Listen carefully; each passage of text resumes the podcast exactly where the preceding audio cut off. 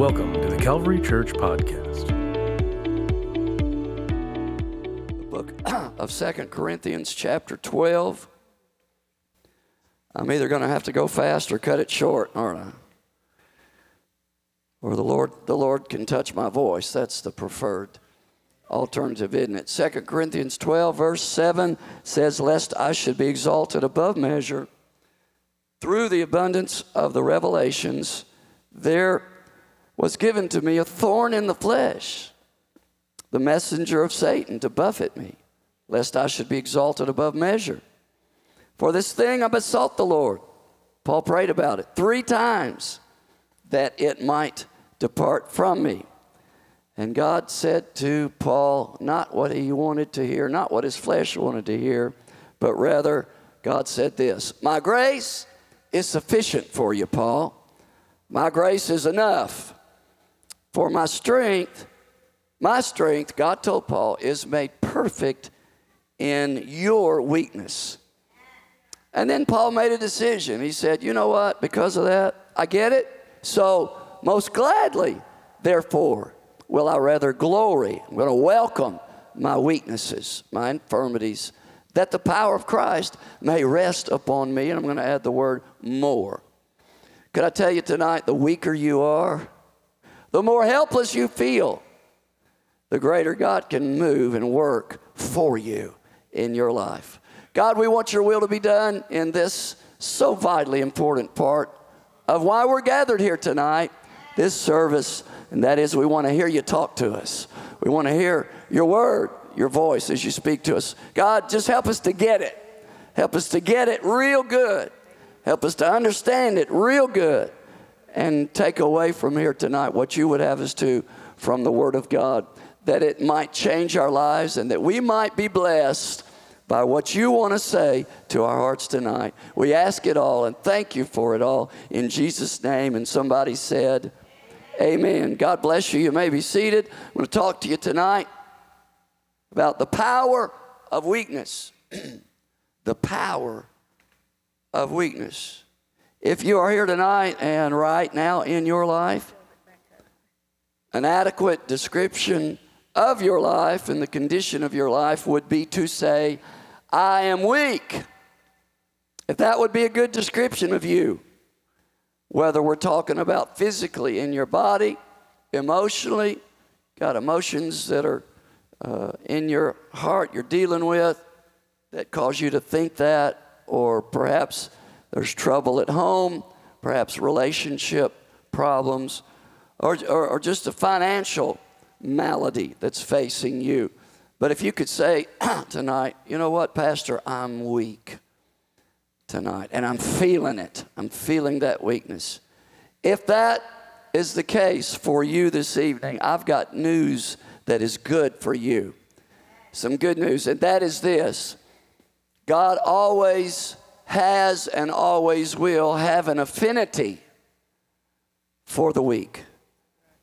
He has a soft spot in his heart for those who are weak. Could I just put it like this? God is attracted to you when you're weak. And he especially is attracted to people who know that they're weak. You can be weak and not know it. You can have shortcomings and problems and, and uh, areas in your life that really ought to be better and ought to be different and not know it. If that's the case, then you're in bigger problem than just having the problem. But God created us and He knows our condition better than we know ourselves. He knows that we humans tend to be weak.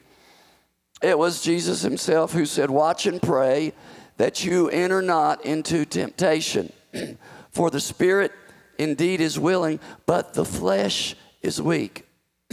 what does that mean? I think I will take some water tonight, Brother Wayne, if, if you could get me some water. uh, those of you that are watching online, don't listen to this, what I'm about to say, for about the next 10 seconds. I'm almost tempted to tell Brother Wayne to make it a Pepsi, but I haven't gone that far yet. I've had several people tell me, Brother Edwards, oh, you just ought to go ahead and do it. No. Uh, i have held off all these many years. I guess I'll continue to. Uh, we are so opposed to being in a state of weakness. Okay? We don't like that.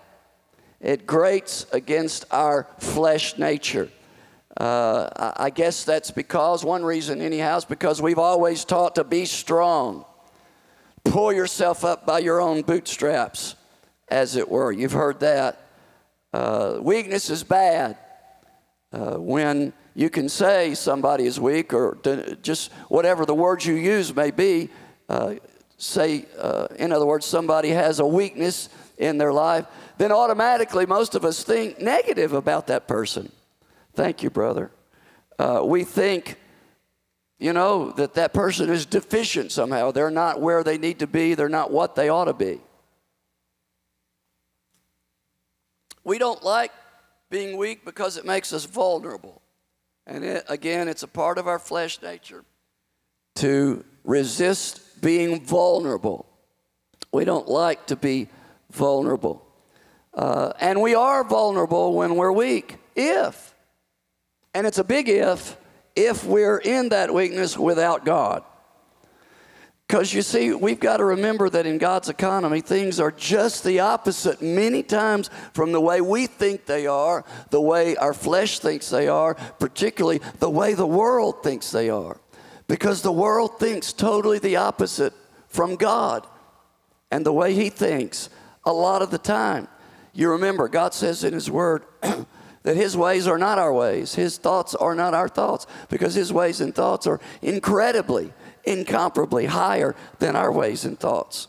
And so God says, in His way of looking at things, sometimes He says, weakness can be good. Weakness in God's economy really sometimes can be a good thing. Now, it can be very bad. It can harm us when we're in weakness without God when we're not allowing God the freedom to have His way about things and handle things His way. But when we've got God on our side, and I'm not just talking about just being saved, I'm talking about people that are saved, born again of the water and of the Spirit, which, by the way, it's going to be my privilege to baptize Tony tonight in the wonderful name of Jesus. At the close of this service, give the Lord a hand. And that's so very important to be born again of the water when you're baptized in Jesus' name and of the Spirit when you receive the Holy Ghost. But being weak can happen to those of us that have had that experience. We can still be weak, we can still not handle things God's way.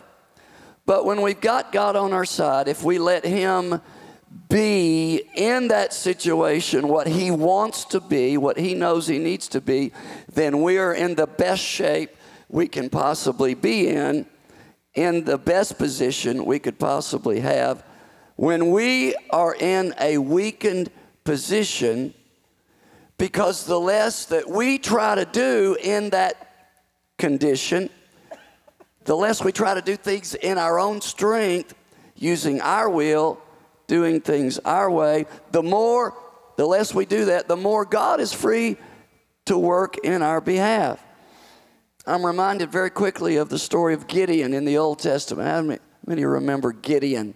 He was one of the uh, first judges. Well, maybe I didn't give you a chance to raise your hand. That's okay. Uh, I know a lot of you have heard of Gideon. He was a judge in the Old Testament. After uh, Moses died, Joshua became the leader of Israel. And uh, would it hurt anybody in here to turn the volume up just a little bit? I don't normally do this, but uh, if I'm going to make my way through this all the way to the end, I'm going to have to have something different.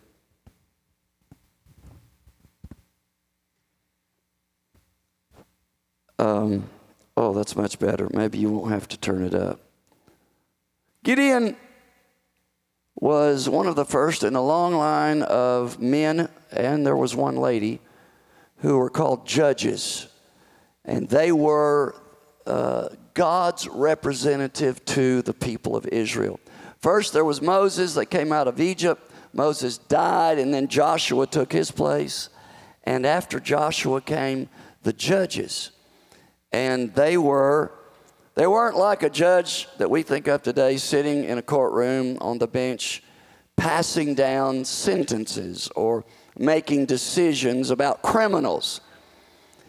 Uh, the word judge has different meanings, and in this case, uh, the judges in the Old Testament were men and, like I said, women who imparted the Word of God to the people.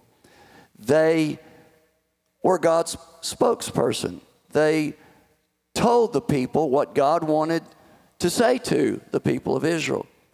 And Gideon was one of those people, and uh, God used him in a mighty way. God sent an angel to him one day, and at the time, Israel was, uh, they were, as they did often, many times in the Old Testament, they were backslidden, and because of that, God had done what He promised He would do when they turned away from Him and did not worship Him and follow Him as the one true God. He had backed off, withdrawn His hand of blessing from them, and they were uh, in captivity. They were actually fighting. They weren't in captivity yet, but they were uh, at war with their enemies who were trying to overrun them and conquer them. And uh, they were in dire need of God's attention, and God sent an angel to talk to Gideon and said, I've decided to deliver the people from their enemy, and you're going to be the man that's going to get the job done. You're going to be the leader at the forefront of it. God has always, and as long as He continues to operate in the earth until the Bible is fulfilled and we move into whatever the future holds beyond what the Bible prophesies about, God will continue to do things this way, and that is He will deal with His people by speaking to them through men and women of God. It was Moses, and then it was Joshua, and then it was these judges, and then it was uh, prophets. Uh, the people, as they did oftentimes, God's people in the Old Testament tried every once in a while to do it different than the way God wanted it done. And you always get in trouble when you do that. They said, We want a king to be our leader. And God didn't want them to have a king because He said the same thing's going to happen to you that's happened to the nations round about you. It's only going to be bad for you the king is going to lead you down roads you shouldn't go. He's the kings, some of the kings uh, are going to lead you away from me and worshiping false gods and idols. You don't need a king. But they persisted, and so God did, as He does sometimes with us, He lets us have our way, even when He knows it's not best for us. I think God does that sometimes just because He loves us. How many of us, I'm in that boat, I'm guilty. How many of us have uh, given our kids something that we know they really didn't need? Whether it was that candy too close to dinner time that would spoil their appetite so they wouldn't eat the things that their body really needed, or something far more serious than that. Maybe that set of wheels when they turned 16 that they really would have been better for them to wait a couple of years before they got, when they had a little bit more wisdom in their heart. But God gave them a king, and uh, sure enough, what God said would happen happened. But God speaks to his people through a human representative. This isn't my notes, but I feel in the Holy Ghost to go this direction. In the New Testament, it started out with the men of God who served as apostles, and then uh, it evolved into the gifts to the church. The apostle says, writing, and I believe it's Ephesians, God has given to the church apostles, prophets, evangelists, pastors, and teachers. And usually, pastor and teacher are interchangeable, or most of the time, not always, but usually they are one and the same. most pastors have the gift of teaching. And that's how God speaks to us. That's how God directs us and leads us. Not that we shouldn't read the Bible for ourselves and talk to God for ourselves and get direction and words from God on our own, but God gives us the man of God, whoever it might be, uh, in whatever dispensation we live in, which not right now is the church dispensation, and in this dispensation, God has given us pastors, and uh, the Bible says, "Obey them that have rule over you." That's talking about pastors, and then it says the reason why we should do that. It's because they watch for your soul, that they may give an account when we stand before God someday. We are going to have to. You and I are giving an account before God. I'm going to have to give an account as to how much and how closely I yielded to Him, how close I walked to Him so I could hear His voice and relay that word that He spoke to me to you. And you're going to have to give an account on how well you followed and did what I said God wants you to do. So we'll, we'll see how that happens or what happens when we get there, won't we? But I said all that to say this Gideon, uh, as many men of God, didn't really want the job. He really didn't want to uh, be God's go between, between the go between between God and God's people. He didn't really want to, to be the liaison, the leader, and tell them what to do. But God said, uh, there's got to be a, a battle that's fought to defeat these guys, the enemy. Uh, whether they were the Amalekites or the Amorites, I can't remember exactly now who they were. Uh, but God said, I'm not going to just wipe them off the face of the earth. I'm going to do, and God does this so much of the time. He uses natural means to get a supernatural job done. Uh, God could immediately heal you and I of every sickness and disease the second we are prayed for. But He doesn't always choose to do that. Sometimes God chooses to use the help of medical science, doctors, medicine, and so forth. And that's all right. God said to Gideon, My people are going to be delivered from this people, their enemies, by fighting them. I'm not going to just wipe them off the earth. They're going to have to, my, my soldiers for the Israelites are going to have to go into battle, fight them. You're going to be the leader, but I'm going to do it in such a way that everybody, the Israelites, the enemy, and everybody else who hears about this will know that I did it. That, so God would get all the glory. So he said, Here's what I want you to do Gideon, I want you to, and I'm skipping the fun part of the story about how Gideon still didn't want to do it. And he said, if this is really uh, of God, he told the angel, I'm going to put out a fleece, which is a, lamb, a, a, a lamb's fur or skin. What does a lamb have? Wool. Uh, I'm going to put out a fleece of wool on the ground and let everything be wet in the morning from the dew but the fleece.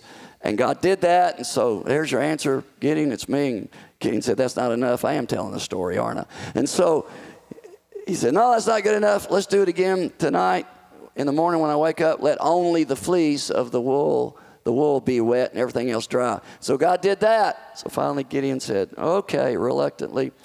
And he led the men of Israel into battle, and uh, God did it in a really weird way. He said, I want you to tell them to get a lamp, which was just a, a pot with uh, some of the sides knocked out so you could put a candle in it. That was their lamp. Uh, we would call it probably more like a lantern. And a horn to make noise. And then uh, at the right time, when I give the signal, tell them to swoop down upon the enemy from the hillsides, break the lamp. So you've got this crashing sound and the light all of a sudden appearing. Uh, by, oh, yeah, I forgot part of the story where Gideon had thousands of men in the army, but God said, uh uh-uh, uh not going to do it. I'm just going to take a few hundred men. And so they went through a long process. I won't tell that part of the story, how that God weeded them out till it was just a few hundred men, again, so that God would get the glory. And, and they blew their horn, broke the lanterns, and came down. And the Bible does say, now you're, you're thinking, how did God use those 300 or 600 men, however many it was, to defeat those thousands of enemy soldiers? Well, he did supernaturally after they did what they were supposed to do the Israelite soldiers, God caused the enemy soldiers to turn on one another and to begin to kill one another, and thousands of them were killed that way. God wants us to get a very important point from that story, and it's this the smaller our resources, the greater God can become. Now, we know God doesn't get greater, He's the same always. Jesus Christ is the same yesterday, today, forever. His power is just as great today as it was with Gideon and as it will be throughout the rest of uh, time and eternity.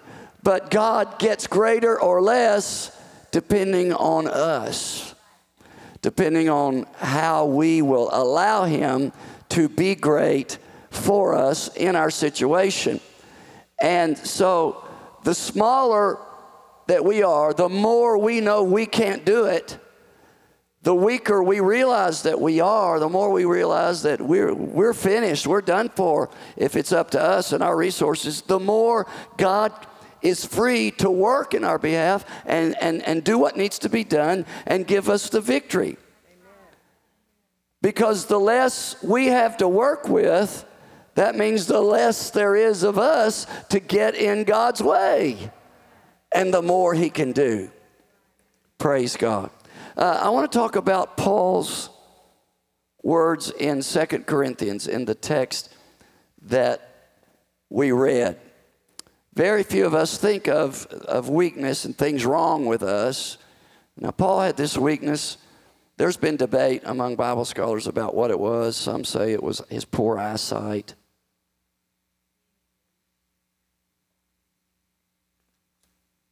But it wasn't that. I'll tell you that I, excuse me, I know 100% what it was. You know why? Because Paul tells us what it is.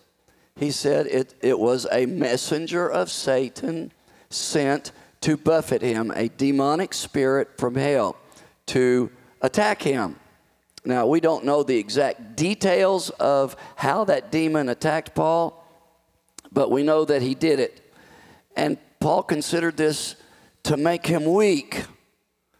It, it, it let Paul realize his frailty as a human being. That in his own strength and in his own power, he wasn't really all that. He wasn't all that powerful and he wasn't all that strong. And, and one of the greatest deceptions that the enemy will try to get us to believe, and, and, and the older I get, the more I pastor people, the more I become aware how absolutely vile and, and, and terrible and horrible the, the weapon of deception is. The weapon that the enemy uses against God's people. He uses it against people who are lost to keep them from being saved. The God of this world has blinded the eyes of them that believe not. But when you get saved, it's not like the devil is told to stay away and no longer try to deceive you. In fact, truth be told, I, I don't wonder if he goes into high gear with God's people in trying to deceive us. And we need to understand that. We need to realize that. And one of the greatest things, uh, points of deception, is to get us to believe we can do it in our own ability. The world around us preaches that philosophy, but God tells us in Proverbs chapter 3 lean not on your own understanding. Don't depend on you and what you know and what you think you can accomplish and what you think you can do. But what does he say? In all your ways, acknowledge God so that he can direct your path. So, so weakness, weakness. What is weakness? It comes to us in many forms. Uh, you uh, will find uh, weakness in your life, and I will from time to time in, in some surprising ways, some surprising uh, uh, avenues. The weakness that we may have to deal with could be physical. That's one that we think about a lot. When anything attacks our health, it gets our attention immediately, does it not? I'm finding the older I get, the more that's true. But uh, we could be uh, in a state of weakness through a physical weakness, it could be emotional or even spiritual. Uh, and so, God wants to help us with those weaknesses. He wants to help us with the frustrations that come with being weakness. Peter said this Peter said, Humble yourself under the mighty hand of God that he may exalt you at the proper time, casting all your care upon Him because He cares for you. And these words, much like those that Paul wrote, give us an insight uh, to help us, to lead us into being strong when we're weak by doing it God's way. So, how do we do that? Let's talk about the weakness that we have and how we can deal with it, uh, how we can function when things are crashing down around us and when it seems like our world is going to break and fall apart. Uh, shouldn't we, in our flesh, and we naturally want to, we ask ourselves this question shouldn't we uh, try to hold everything together? Shouldn't we uh, try to not let anything slip beyond our control, beyond our grasp? Uh, and some people that are listening tonight may think that's the right thing to do. It's not. How many remember what the old timers used to say? Just let go and let God. Let me complete that. Let go and let God have His way. Uh, most of us know what it's like, what it feels like to be disappointed, don't we?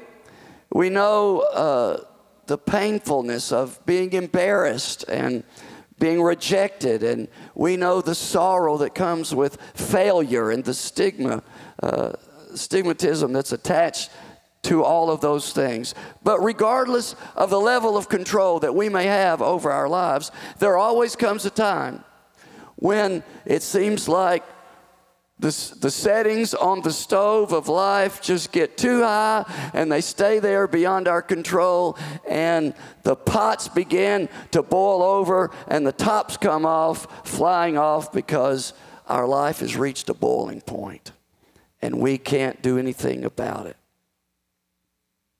Regardless of what our situation may be, we've got to remember this principle of God. We can trust in this principle.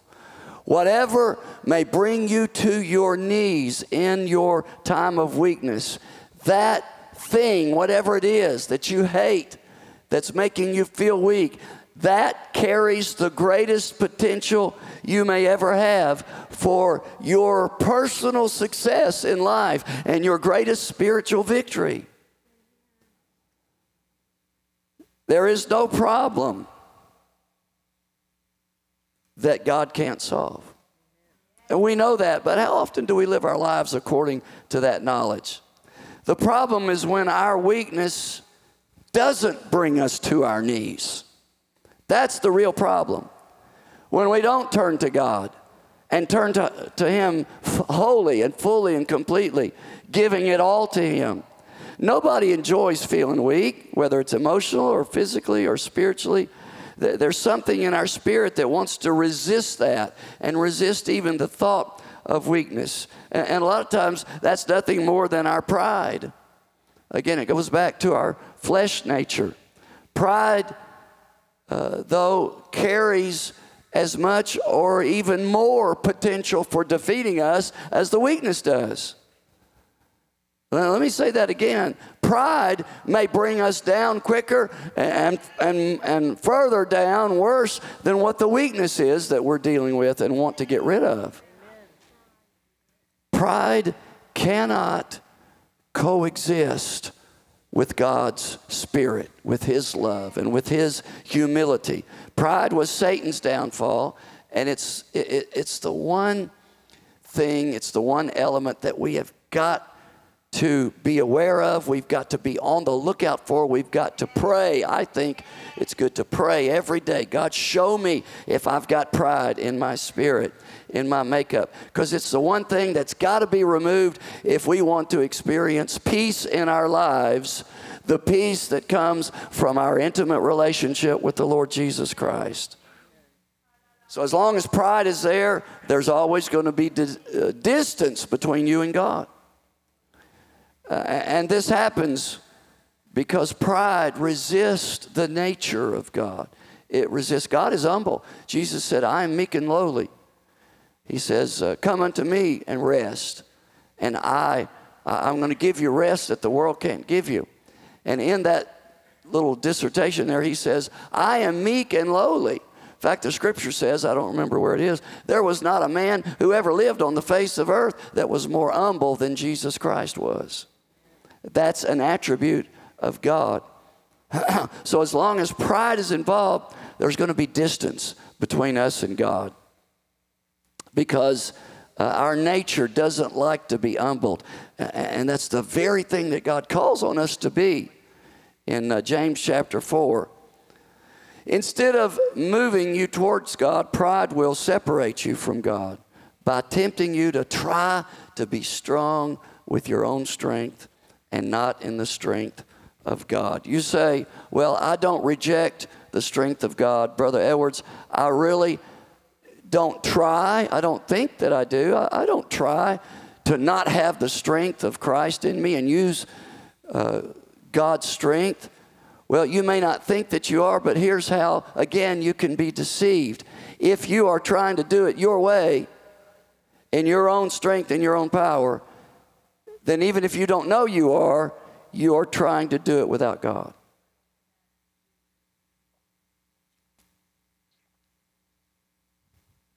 Paul learned a valuable lesson in this area.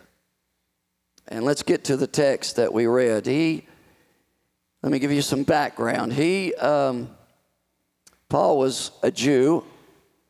If I could use this phrase and you understand it, he was a Jew's Jew. Uh, that's just a way of saying he was the best there was. He was proper, he was educated, he knew it all. Uh, he was trained by one of the greatest scholars in Jewish culture and thought in his time. Uh, if you could compare it to modern day education standards, uh, they didn't do it this way back then, but if Paul lived today, here's what you would say about him. He had every bachelor's degree in Jewish theology and every master's degree and every doctorate degree that is available uh, that would be available on planet Earth. That would be Paul. That would be how you describe his education and his training and who he was as a theologian and as a scholar of the Old Testament scriptures.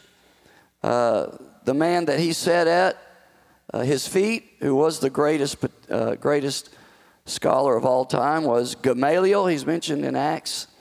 And uh, in fact, Gamaliel even talks to the uh, religious leaders of the Jews and tells them they need to back off uh, these Christians. Uh, they, he says, if they're of God, and he was a very smart man and apparently wise, at least he was wise when he said this. It's recorded in the book of Acts. He told the high priest and the Pharisees and the Sadducees that were wanting to kill, uh, beat, kill the uh, John and Peter and the rest of the apostles for preaching Jesus. He told them, he told these guys, he said, look, if uh, if they're not of God, then it, it'll pass. You don't have to do anything about it. It'll fade into history, just like, and he named two or three other prominent men who rose to prominence and, and tried to lead away people from the Jewish uh, culture and society. He said, They're all history now, aren't they? He said, If they're not of God, it'll pass. If they are of God, you can't fight against it because you're not going to win. Very wise advice. And Paul sat at that man's feet and learned of Jewish theology and the law of the Old Testament, the scripture.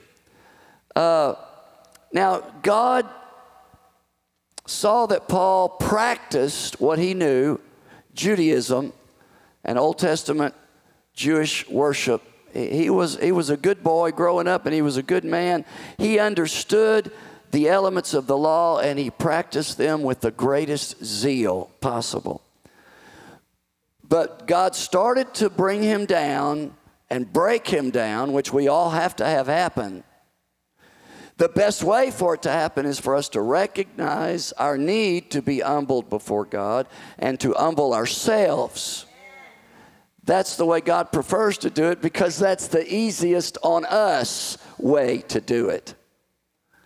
But some of us, as is true in a lot of different areas of life, some people have to learn lessons the hard way, don't they? Well, what is learning the lesson of being humble before God the hard way. It's, it's sticking to our guns, sticking to what our pride tells us to stick to, and saying we can do it our way.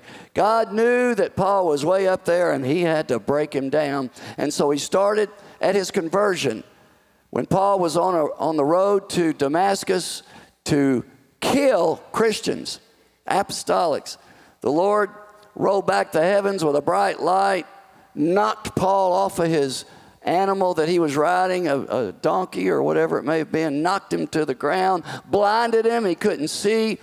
And uh, the men who were with him were scattered, and they didn't hear the voice that God spoke to Paul from heaven with this blinding light. He spoke to Paul, had a conversation with him, and Paul began to get his first lesson in becoming humble before God. Uh, so that changed his life. And he no longer viewed the world around him and religion and God through human eyes. But God gave him a very, very much spiritual insight that surpassed anything he had ever known up until this point. But still, apparently, Paul had to be broken down some more, and he had to have some more barriers, another barrier pushed through, so that so that uh, God could use Paul in the great ways that God intended to use him in the future. Remember all the, the, the things that Paul did. He wrote half of the books of the New Testament. He was the first missionary sent out of uh, Judea to other parts of the world. He evangelized basically single handedly. Well, he took people with him and then they began to preach the word. But he was the instigator, the initiator of taking the gospel to all of Asia Minor and all of Europe. And he did that in his short lifetime. And so God was going to use him mightily. The greater God wants to use you, the lower you have to go, the more humble you have to be. And so Paul had to be broken down even further so that God could use him even greater. And like everybody else, Paul faced temptation. He wasn't spared affliction. And one of these we read about in 2 Corinthians 12 was so severe, uh, it was severe enough for him to pray three times. And Paul was the kind of man who was close enough to God that he knew one prayer should have been sufficient. I'm sure that Paul had many prayers answered for him after asking just one time. He was a man with that much faith, and he was that close to God. But here it says Paul had to pray three times. Once, that didn't work. Twice, that didn't work. So Paul prayed three times, and he stopped then because he was smart enough, he was close enough to God to understand that God wasn't going to answer his prayer after three times. There wasn't any use in asking anymore. That something was going on above his uh, pay level, above his rank in God's army that was hidden to him, and he didn't know what was going on. And so he went to God and he asked God. He talked to God about it, and God told him this he said, My strength is made perfect in your weakness. When we are humbled, whether we humble ourselves, which is the best way, which is the least painful to us.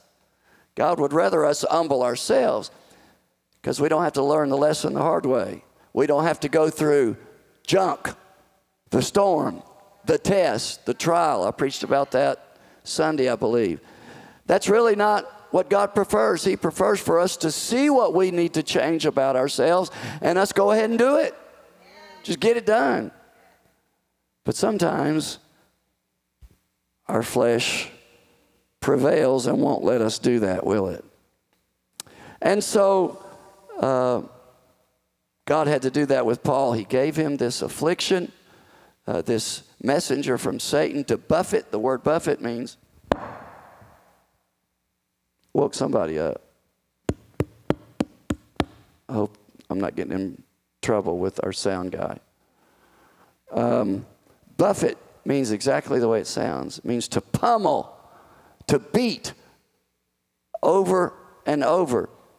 And apparently, God allowed, the devil cannot do anything to you God does not allow.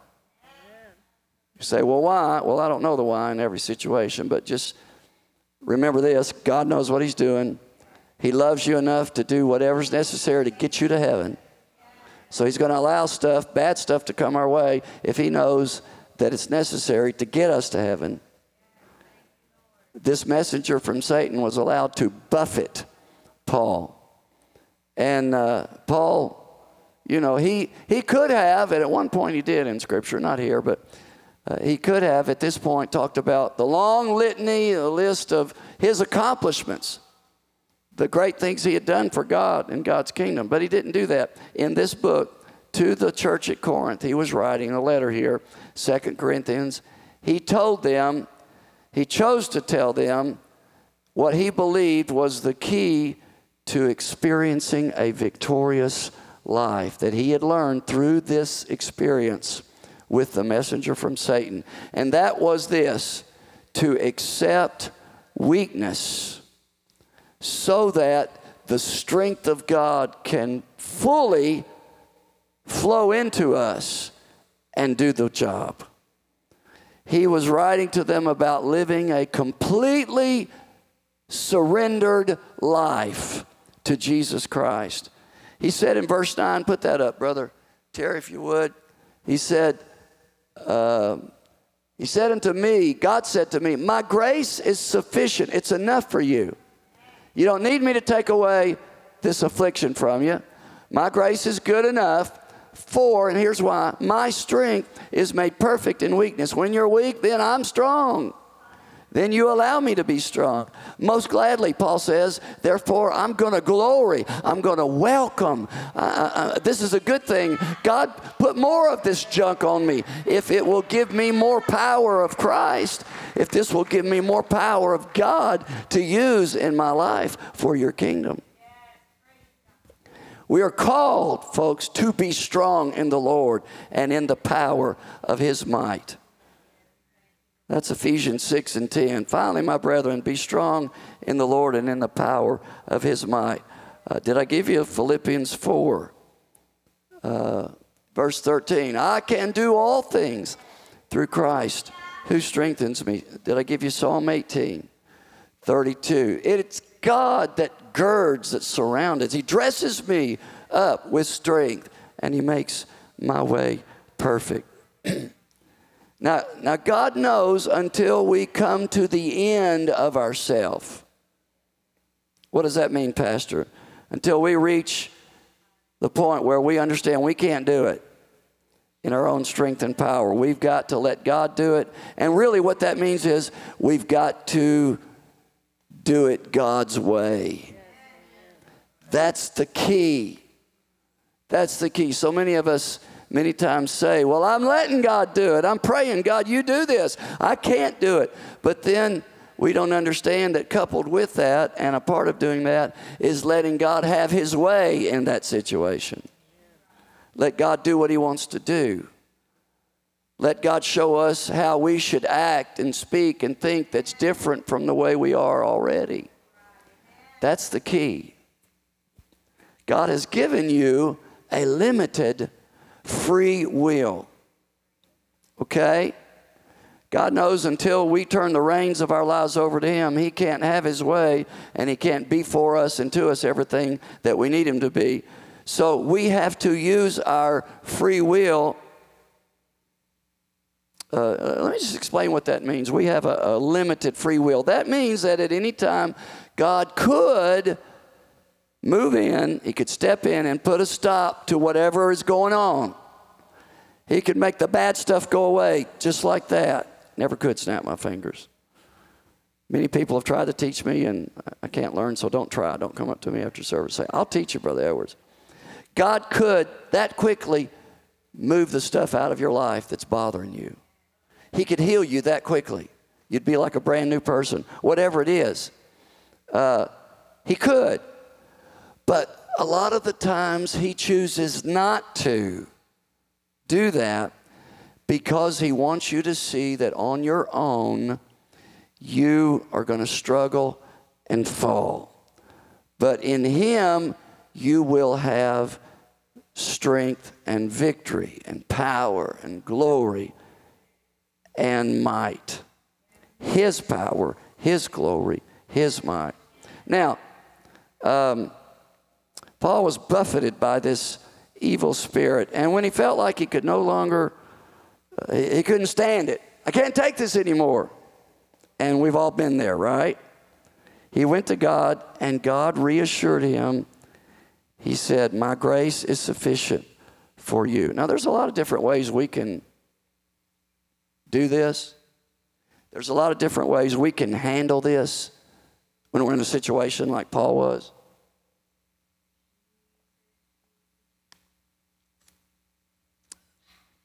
That Pepsi's tasting better and better all the time. Um, we can, and, and God help us, we do this sometimes. If we do, we need to ask God to forgive us when we recognize that we are immediately. We can sometimes blame other people for our circumstances. We can even blame God. Uh, you, you can become bitter. You can become resentful. You can give up uh, and end up fighting uh, against the feelings of depression, grit your teeth, and strive to keep all the lids on the pots even though the heat is being turned up ever higher, or you can surrender complete control of your life to God and let God take care of you.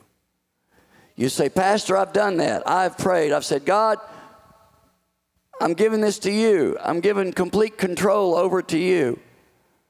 Well, if you haven't, then God's going to let you know that you haven't. He's going to show you that area in your life where you're still trying to do it a different way than God's way.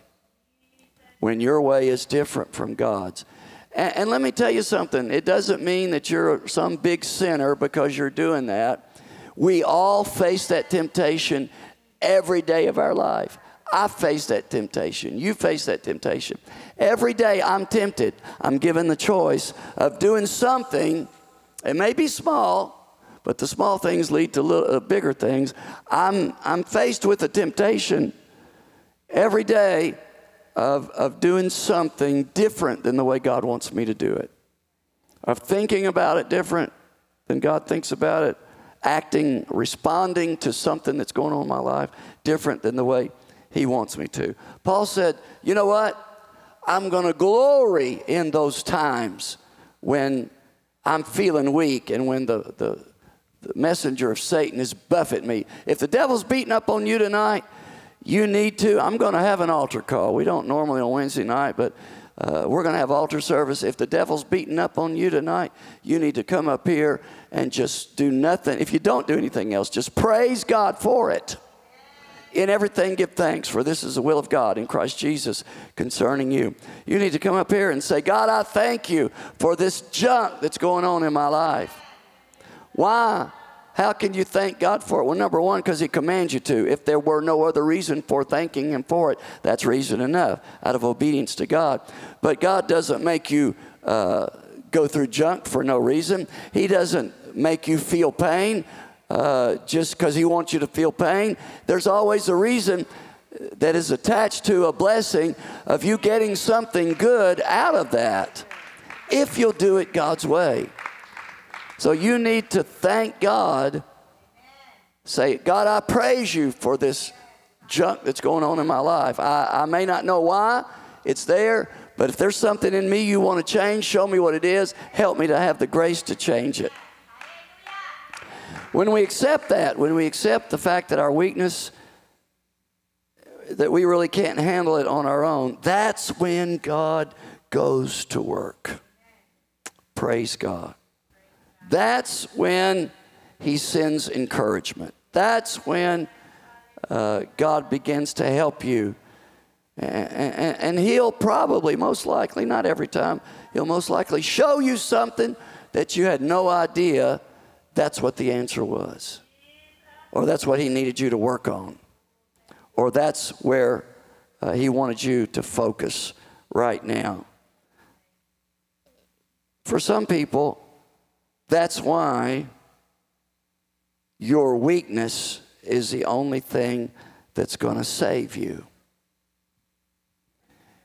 God knows, as our musicians come, God knows it's more important for you to be saved because that's talking about eternity, my friend. It's more important for you to be saved than it is for you to be comfortable in this life. It really is. Is there a thorn in your in your life tonight? Uh, is is it uh, maybe it's something that, that would expose your deepest fear? I encourage you tonight, let it go. Release your fears to Jesus. He loves you. Your, your, uh, your and my total inability to work things out on our own. Uh, we need to give that to God. We need to submit to the will of God. And that's the only thing that's going to get us to heaven. Submitting to the will of God. Brother, did I give you uh, Isaiah? Is there one from Isaiah chapter 40? I love this verse, one of my favorites. The writer says, He giveth power, power to the faint, and to them that have no might, He increases strength. He goes on to say, even young people are going to be faint, those that are supposed to be strong, and uh, the young men shall utterly fall.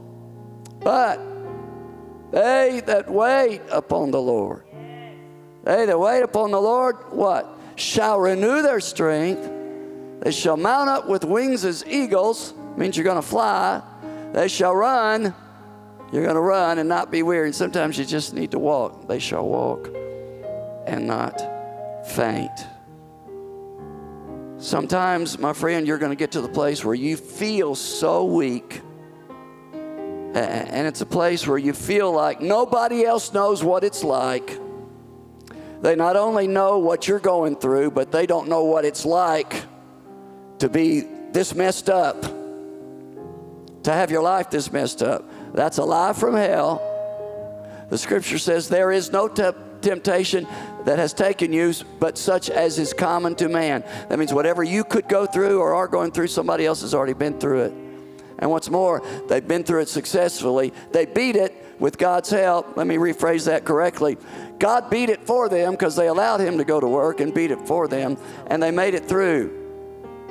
There is no temptation taking you but such as is common to man, but God is faithful. I'm going to believe God's faithful tonight as we stand together. God is faithful who will not allow, the scripture goes on to say, He's not going to allow you to face something that you're not able to bear. But will, with the temptation, He will, with the storm, with the test, with the junk, however bad it may be, give you a way, the Bible says, of escape. As every head is bowed and every eye closed. I want us to, before we come to the front, let's just think for a moment. Let's just think about this. God, what's going on in my life? Some of you may know it might, you've been thinking about it this whole sermon or Bible lesson. You know exactly what's going on, what the problem is, what the junk is, what the mess is. Some of you may have to dig a little deeper. But all of us have things in our lives that we wish were different, huh? Don't we? I want us to come in just a moment, find a place to pray and talk to God about those things. And let's pray this prayer God, it, show me what you want me to see if there's something I haven't seen yet regarding this predicament in my life that I'm going through. If there's something I hadn't seen about it, show it to me. Show it to me right now, tonight. I want to get it handled. Now, for some others of us, you already know what it is you need to be doing different. And you know you haven't done it. This conversation with God that you're about to have, I hope will go something like this God, help me to make the changes you want me to make. Help me to surrender this part of my life to you that I haven't surrendered. Help me to do it your way. Now, we've all got considerable ammunition for our prayer tonight. This altar is open. Would you come right now? And let's all talk to the Lord before we leave. Or before we baptize Tony tonight, let's all talk to the Lord and say, God, not my will, but yours be done. Thank you for listening to the Calvary Church podcast. Calvary Church is located at 406 North 44th Street in Mount Vernon, Illinois. Service times are Sunday school at 1 p.m. every Sunday, except the last Sunday of each month, and worship service at 2 p.m. Also, we have an all-church service at 6:30 p.m. on Wednesday. Calvary Church is affiliated with the United Pentecostal Church International. Thank you and have a blessed day.